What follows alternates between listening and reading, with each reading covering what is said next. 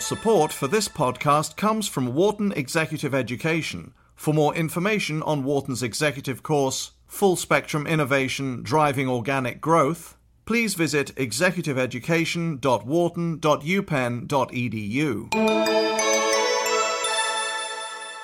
On August first, Mattel recalled approximately one point five million toys made by a manufacturer in China because of dangerous levels of lead paint. The recall marks a continuation of the quality control problems that importers of Chinese-made exports have been experiencing over the past two months in products ranging from pet food to fish to tires. Meanwhile, four days earlier, the Chinese government ordered the country's banks to increase their reserves and thereby reduce the amount of money they can lend to business, part of an effort to cool down an economy that is growing at its fastest rate in twelve years. But rapid growth and quality concerns aren't China's only worries. There's also the government's need to keep forging ahead on preparations for the Olympics next August in Beijing, despite some criticism about overdevelopment, human rights abuses, and unsafe levels of pollution. We recently interviewed Wharton finance professor Jeremy Siegel about his views on China's growth. Today we're asking Wharton management professor Marshall Meyer, who visits China about five times a year, for his perspective on how the Chinese government is handling that and some of these other issues as well. Marshall, thanks for joining us. Thank you.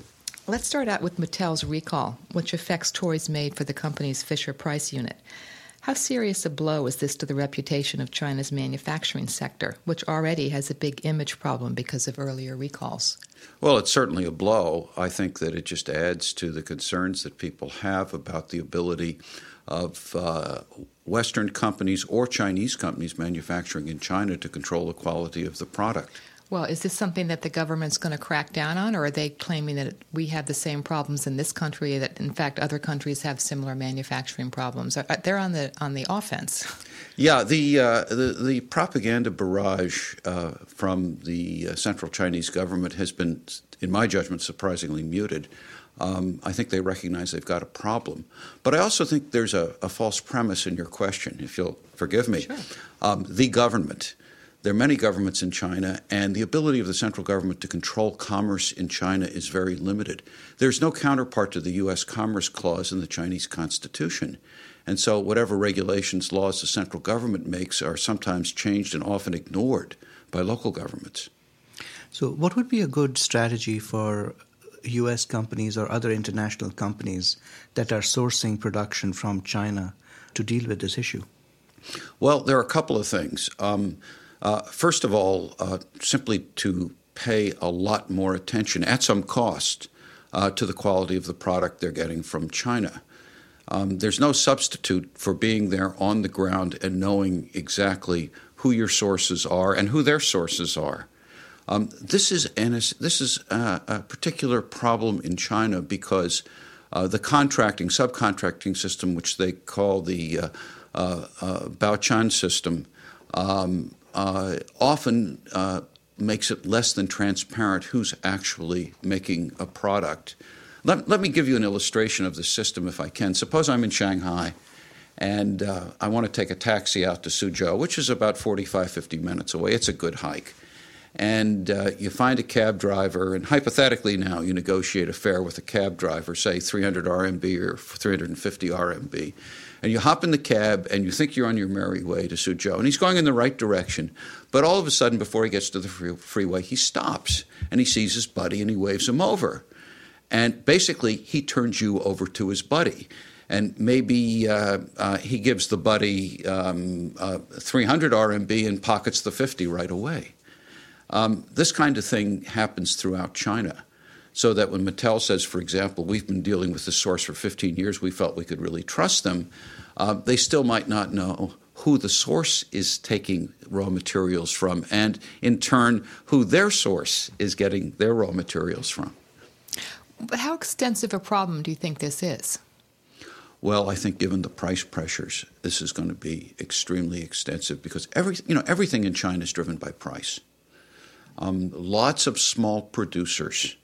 You go to Dongguan, where all the eighty percent of the toys come from, you're going to see hundreds and hundreds of these little shops producing little, little components for toys. Who knows where any particular piece is coming from?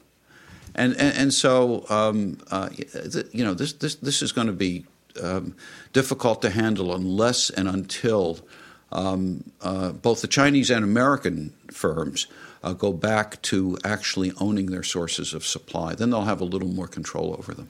Some people have suggested um, third-party testing as, as a way to get around this, but I suppose that has its own problems, including expense.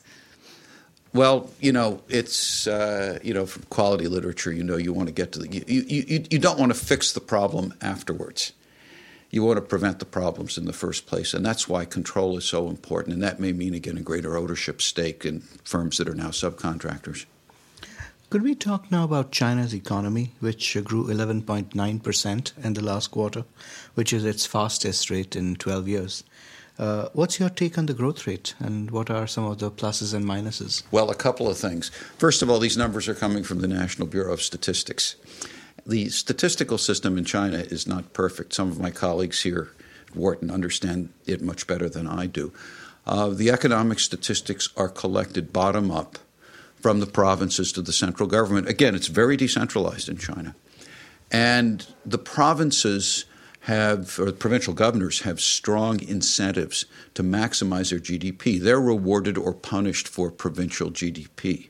Advancement within the political system depends upon provincial G D P.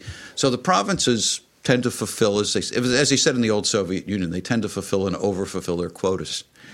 And often N B S is in the position of tamping down the statistics they get from the provinces. So if you look at the provincial totals, you look at the N B S numbers, there's a disparity.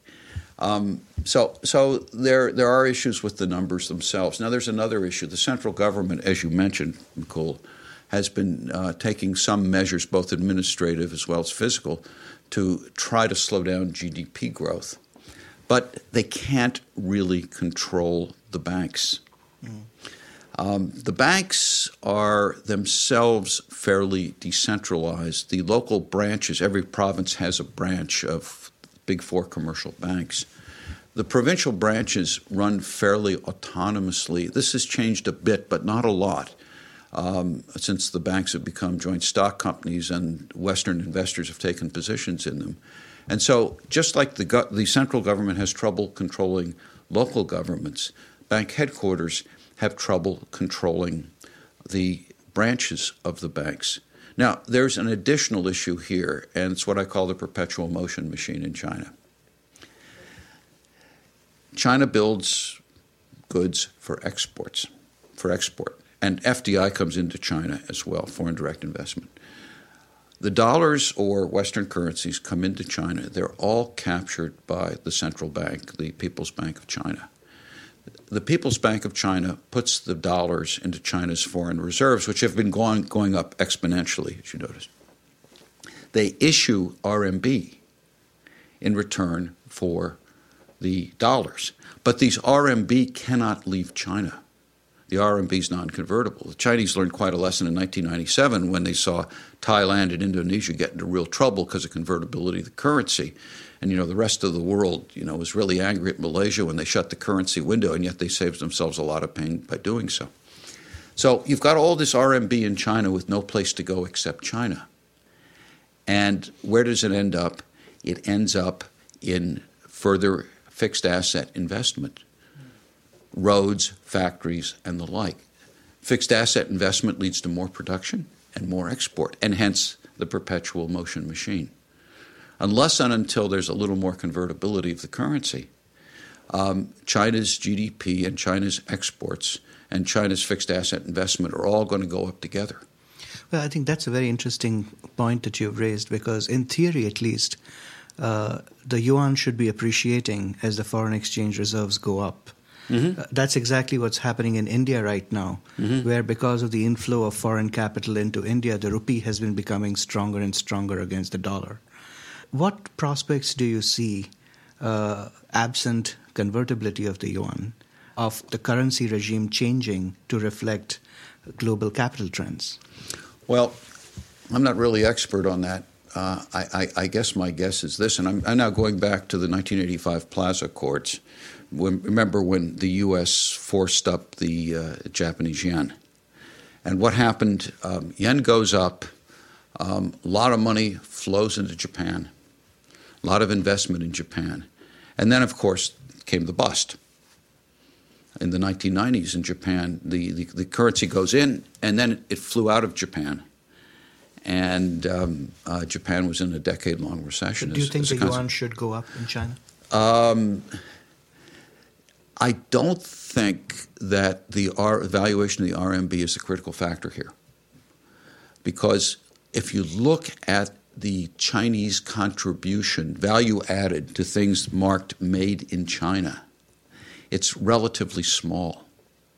You know, I always like the iPods. If you look on the back of your iPod, it says designed in California, assembled in China.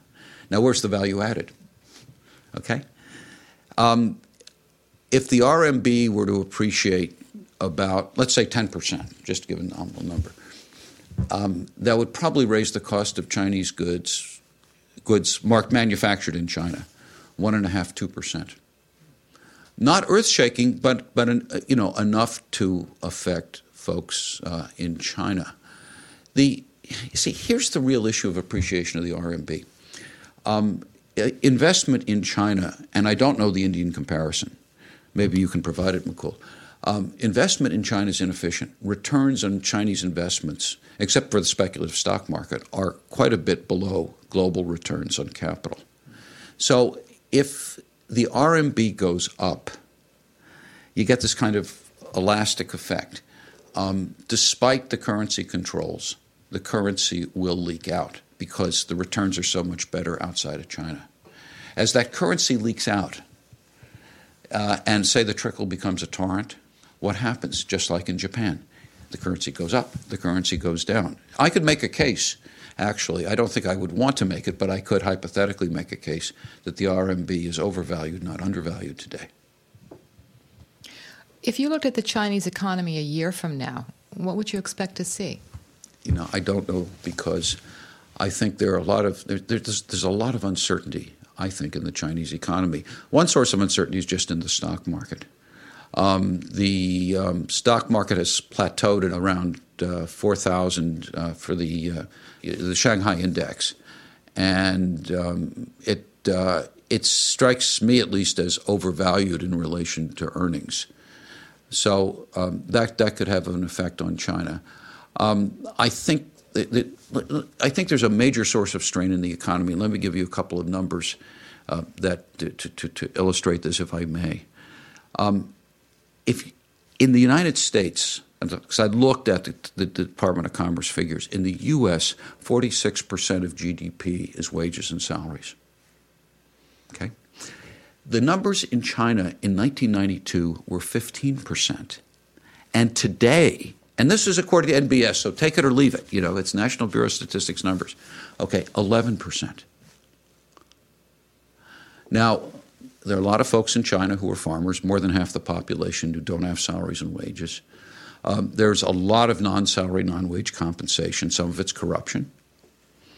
So it's hard to compare U S and China. It's it's apples and oranges, you're not sure. But what, what's worrisome is the trend, not so much as the absolute levels. And the central government's policy is to um, get more money into the households and to uh, increase the proportion of uh, G D P Um, that's actually expended by the households, but it looks like they're not succeeding. It's going to take some Herculean efforts, I think, to move expenses out of fixed asset investment, um, out of uh, things that contribute to the export economy, and in the direction of promoting uh, domestic economic growth, growth of the domestic economy. I think that's necessary, but it's proving very, very hard to do because still there are powerful incentives in the opposite direction. Uh, and finally, what about the Olympics? Uh, can China pull them off? What are some of the challenges there? Oh, oh, oh, oh! China's great at execution. They'll pull this off. There's, you can count on it. Now, now between today and a year from now, um, I would say all bets are off. I mean, Beijing is utterly congested. They're building about twelve subway lines simultaneously. The amount of other construction that's going on is unbelievable. Many of the construction sites don't have nets, don't have tents over them, so the dust, the particulate stuff in the air is probably at, at, at, at an all-time high. I'm not sure, but when you look out a window, it seems as if there's just a lot of particulate pollution. And um, uh, so, uh, I, I, you know, I say to people sometimes, uh, go to Beijing, but you know, be careful what you breathe. Um, it's, uh, but they'll they'll make it. I mean, there's no question. This is so important to, to China's self-esteem. Remember that that China made an Olympic bid for two thousand, did not succeed in getting it. Their pride was hurt, and and and, and they've they've they've put everything behind this effort uh, to make it work, and it will work, no doubt. Uh, but again, the amount of construction and improvement that's going on in Beijing uh, in the meantime is uh, just a little bit disruptive of daily life.